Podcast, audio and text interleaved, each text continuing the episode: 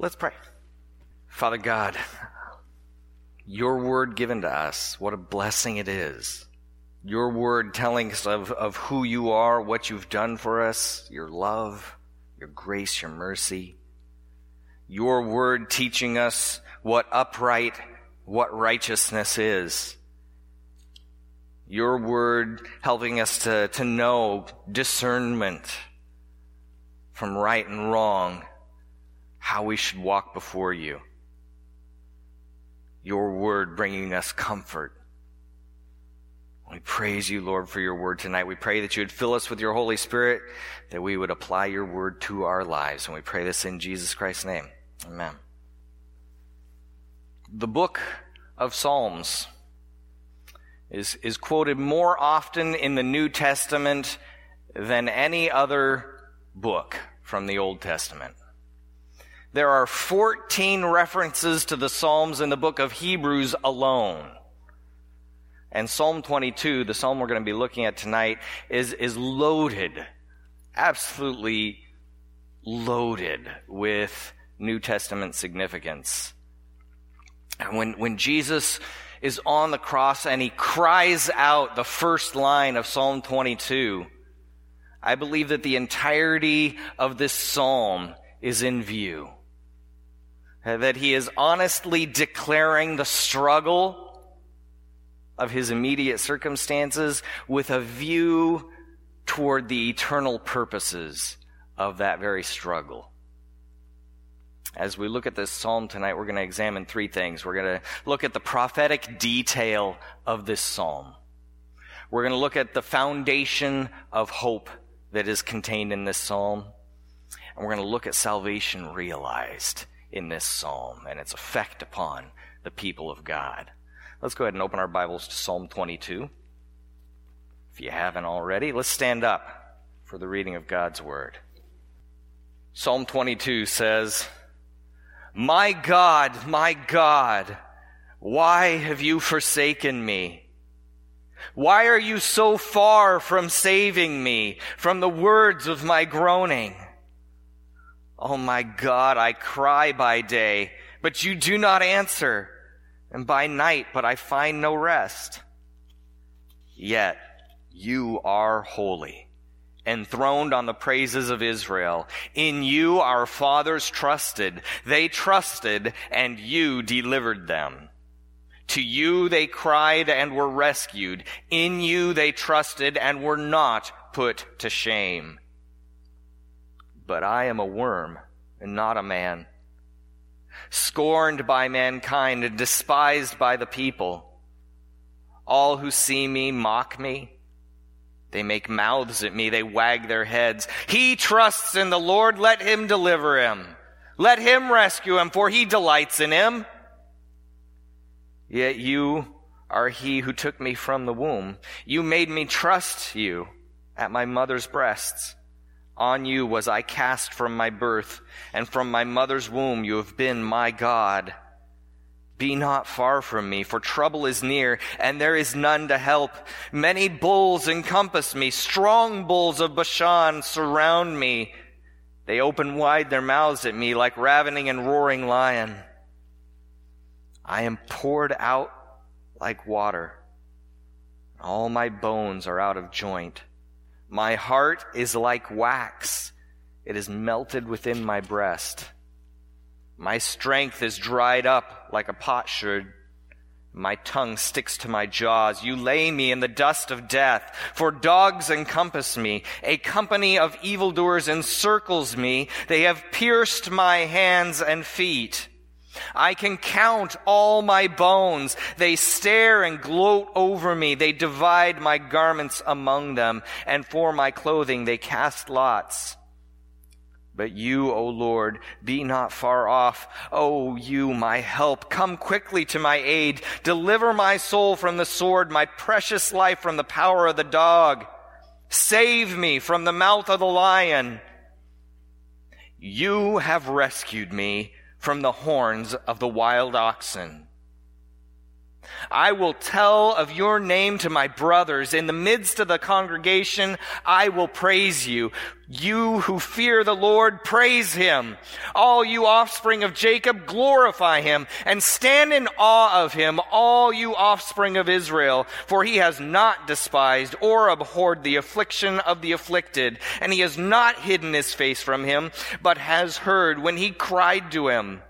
From you comes my praise in the great congregation. My vows I will perform before those who fear him. The afflicted shall eat and be satisfied. Those who seek him shall praise the Lord. May your hearts live forever.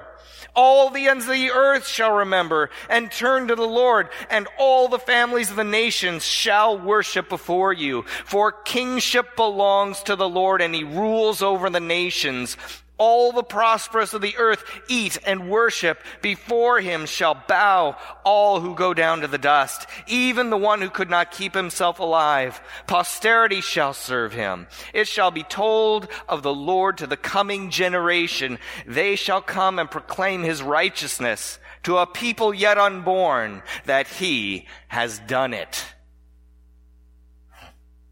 Amen. The reading of God's word. Go ahead and be seated.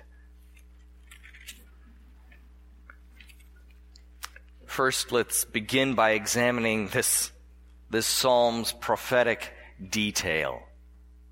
Uh, flip over to your Bibles to Mark 15.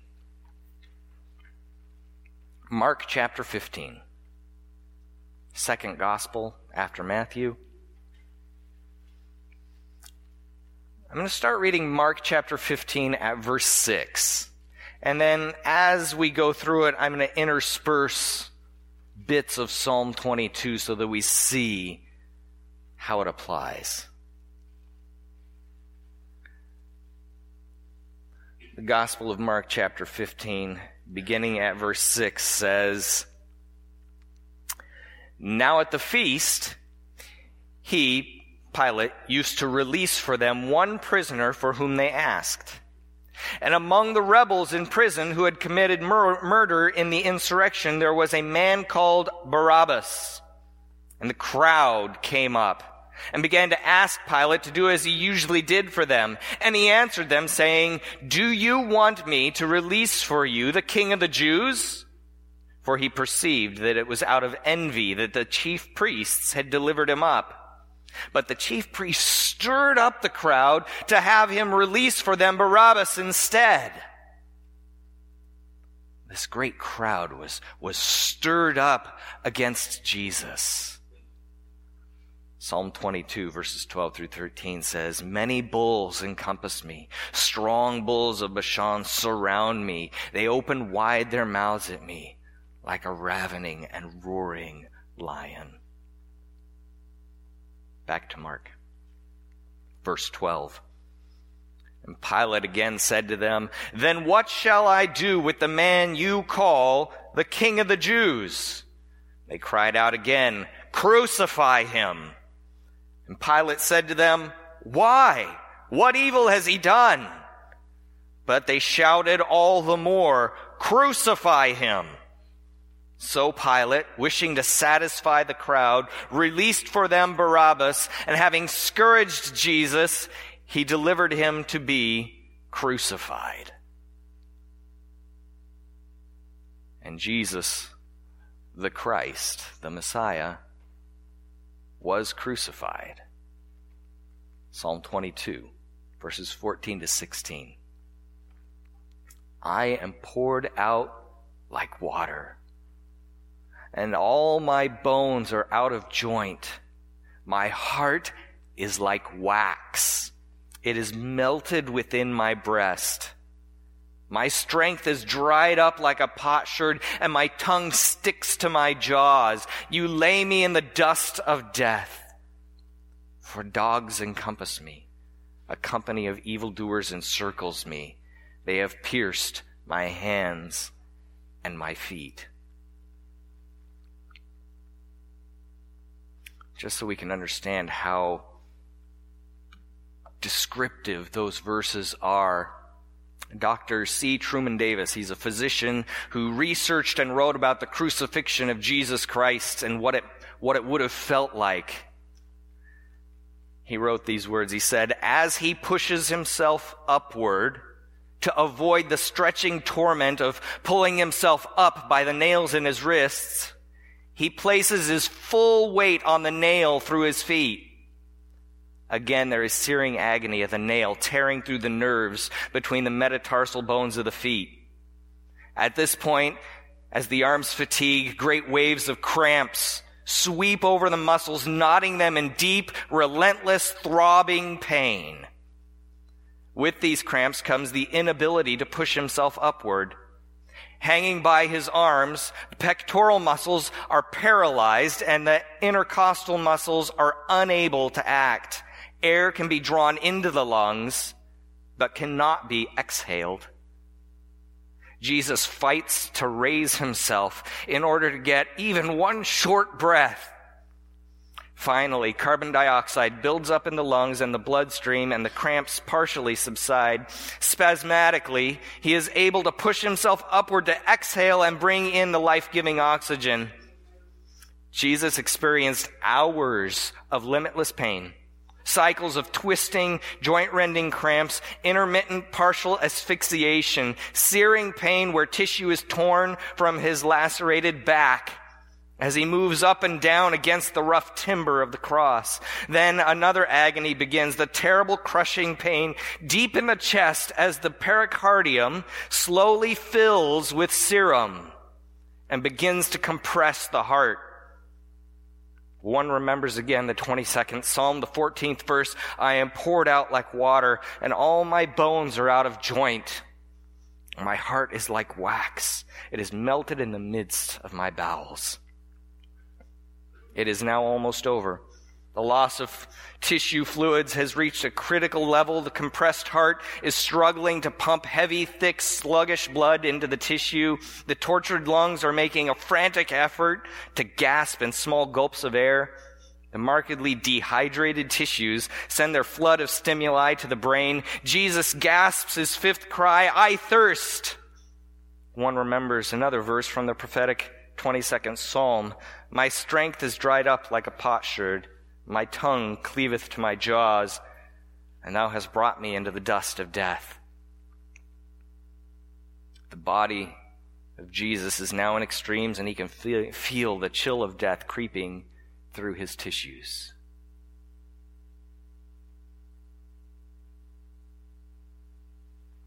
Back to Mark, verse 16. And the soldiers led him away inside the palace, that is the governor's headquarters, and they called together the whole battalion.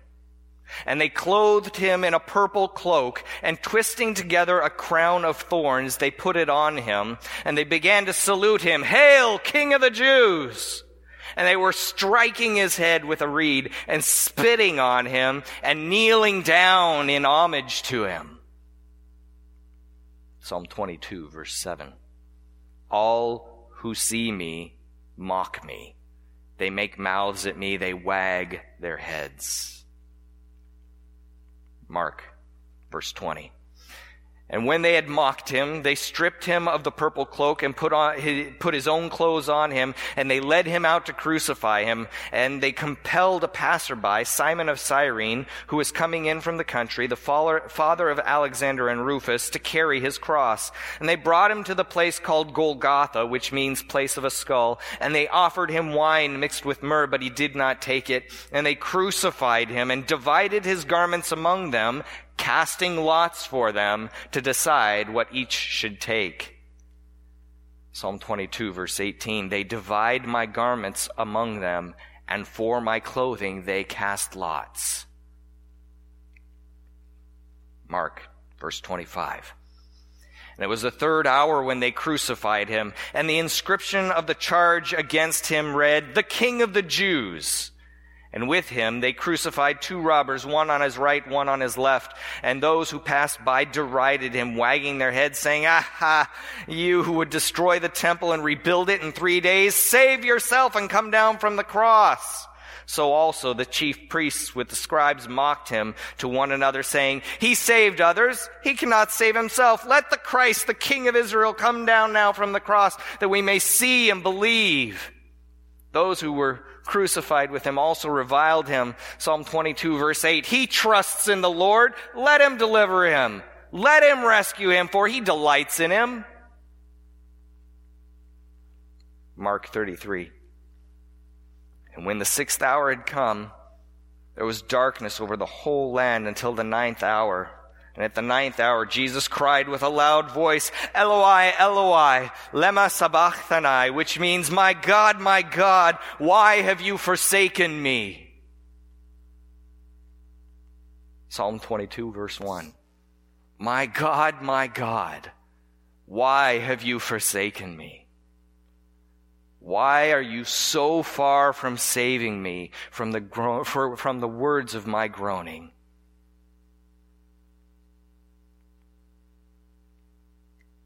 Mark 35. Some of the bystanders hearing it said, Behold, he's calling Elijah. And someone ran to fill a sponge with sour wine, put it on a reed, gave it to him to drink, saying, Wait, let us see whether Elijah will come to take him down. And Jesus uttered a loud cry and breathed his last. And the curtain of the temple was torn in two from top to bottom. And when the centurion who stood facing him saw that in this way he breathed his last, he said, Truly, this man was the Son of God. Psalm 22 written around 400, 500 years before crucifixion was ever practiced by the Persians, which was before the Romans ever practiced it. It gives us a vivid picture of what Jesus endured on the day he was crucified by the Romans about a thousand years before the event actually occurred. From the mocking to the feeling of the fluid building up pressure upon his heart when he says, My heart is like wax, it is melted within me. I'm poured out like water. When that, when that spear went into his side and it was water released from that sack around his heart that had filled with fluid. He's poured out like water.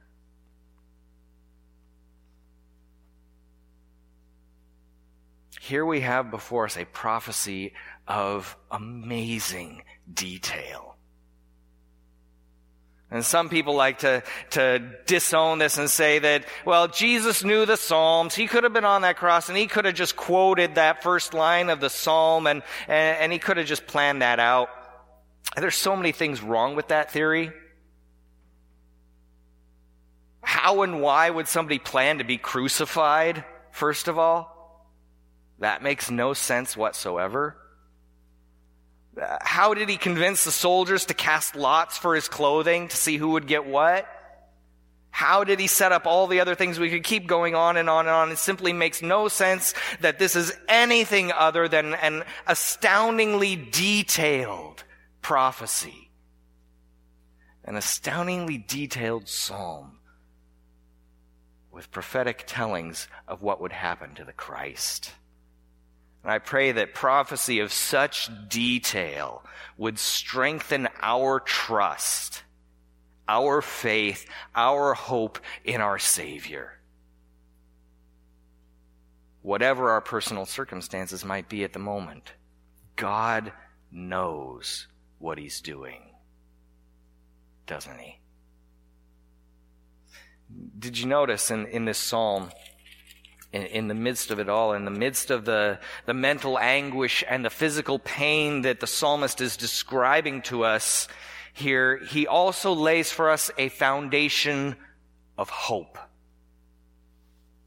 Look at verse 3.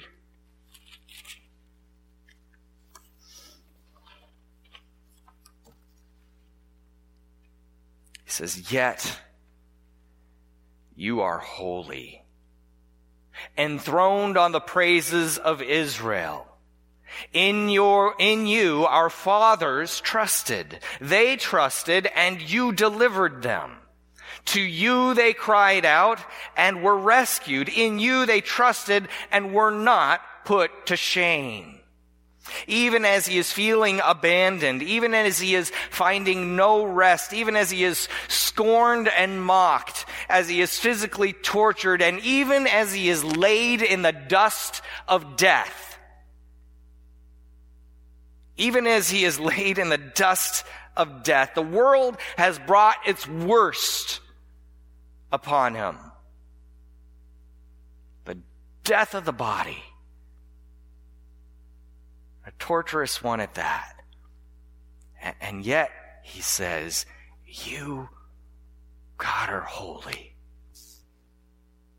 Enthroned on the praises of Israel. In you our fathers trusted, and they were not put to shame. You delivered them. They cried out and were rescued. In you they trusted, were not put to shame. David here, David is the psalmist, and he recalls the faithfulness of God to his forefathers. As David can, can look back at those stones of remembrance from the Jordan River that we were reminded about last Wednesday night during the prayer meeting. He, he could look back on those and say, God faithfully took my forefathers across the Jordan River and I see those stones and I remember that and I know that and whatever I'm going through, I will trust in him for he's the God who delivers. Yet you are holy. And as Christ hung upon the cross, he suffered a greater loss and at the same time a greater confidence than we will ever know. See, Jesus, the Son of God, the Word of God, was with the Father from eternity past. He was enjoying fellowship, sharing in communion. He was sharing in creation. He, he was on, when he was on this earth, he was described as the beloved Son with whom the Father was well pleased. He was never, eternally past, never separated from the Father. He knew the ins and outs, the comings and goings. He knew the faithfulness of the Father. He knew his plan. He knew everything that was going on. Never separated. And on that cross, forsaken. The Father turns his face from him. What loss! An eternity of relationship, never separated, forsaken in a moment to carry our sin. What anguish! Far worse than anything he was suffering physically on that cross. And yet, what a confidence he had to go through, to follow through on everything. The anguish of the cross and the anguish of, of that being forsaken by the Father he, he had such a confidence because of the nature of his relationship with the Father from eternity past. He knew what the Father would do. He knew that he would follow through. He knew that he would be restored to the Father's side no matter what he was going through at that moment. He had such a confidence, such a relationship with the Father. Are we walking so close to God?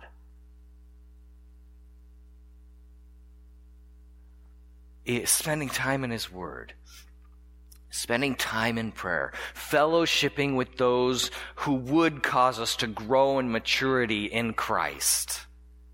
Are we walking so close to God that we know His deliverance, His faithfulness, his everlasting love, His grace, His mercy?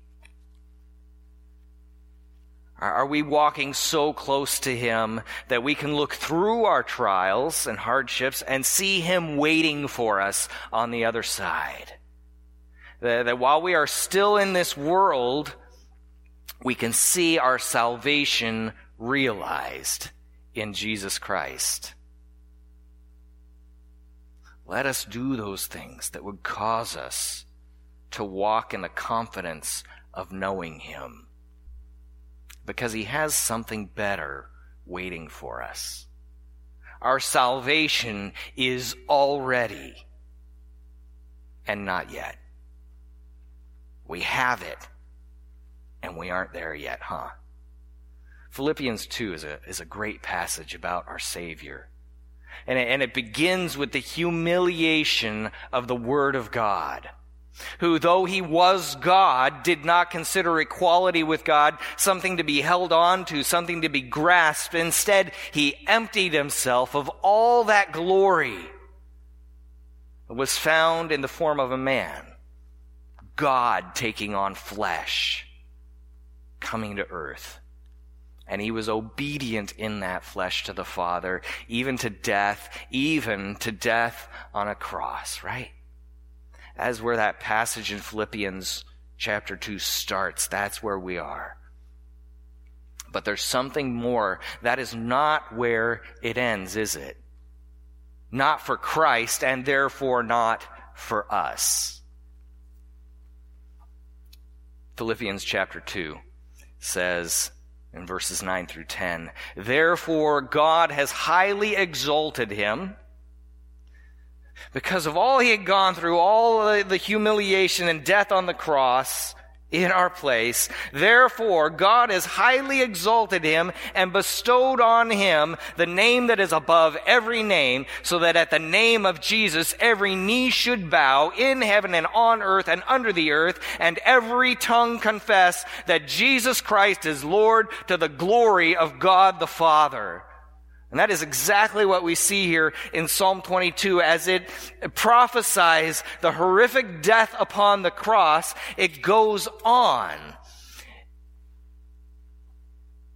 He who was laid in the dust of death, as it says in verse 15, goes on to say in verse 21, the, the second part of verse 21, you have rescued me. You, he, he's laid in the dust of death, and he says, You have rescued me. From the horns of the wild oxen, I will tell of your name to my brothers. In the midst of the congregation, I will praise you. You have rescued me. Uh, apart from resurrection, apart from something beyond physical death. How is it possible to be laid in the dust of death and then rescued?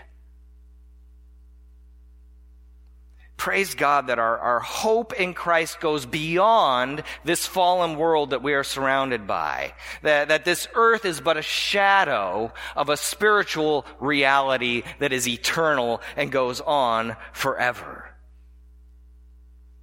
Hebrews chapter 2, verses 10 through 17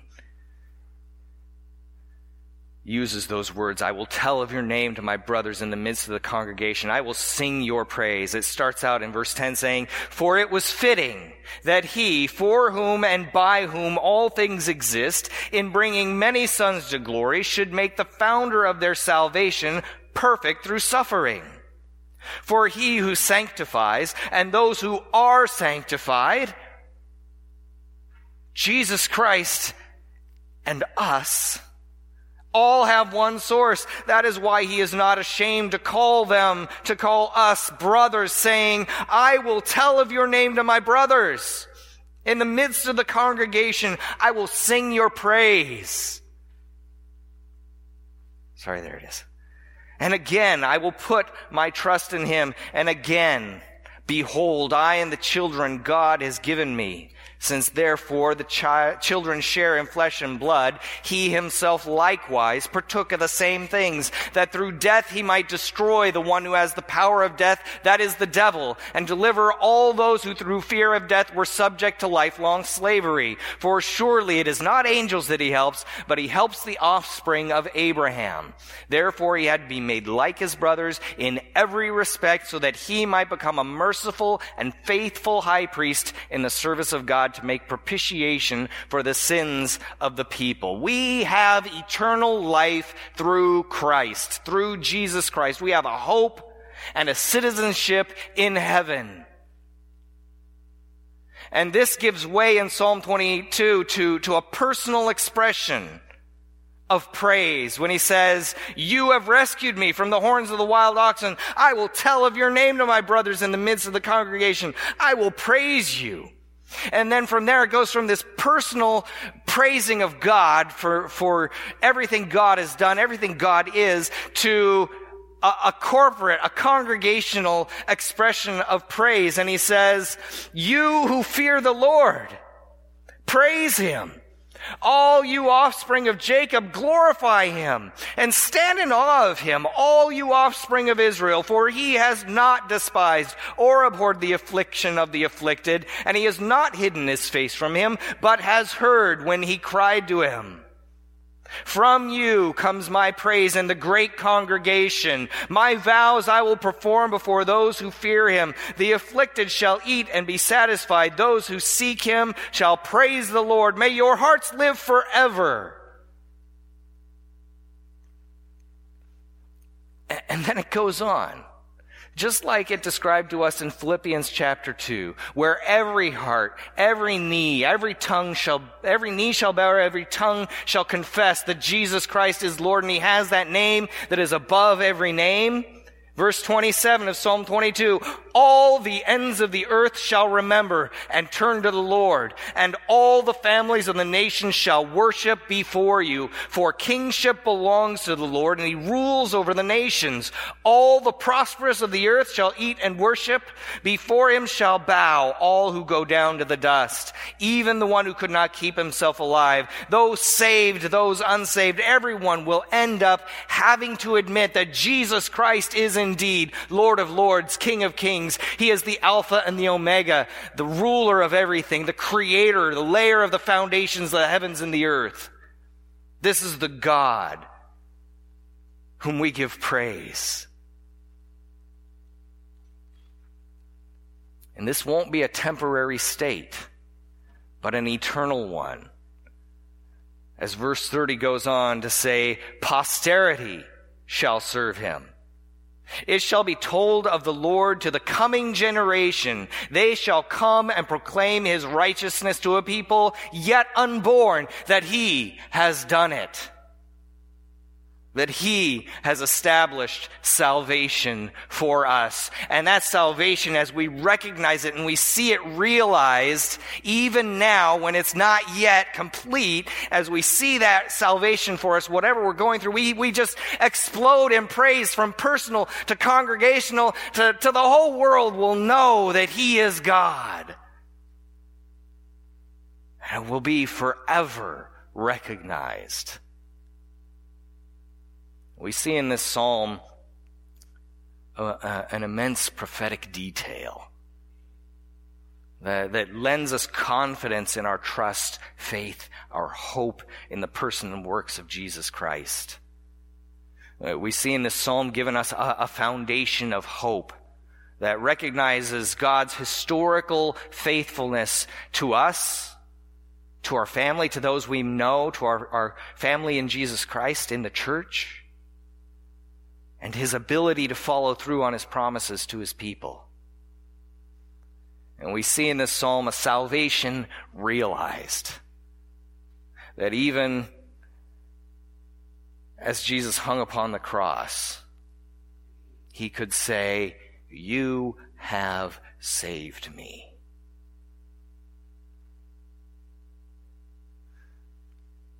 This, this leads us to an expansion of praise from the personal to the corporate to the universal.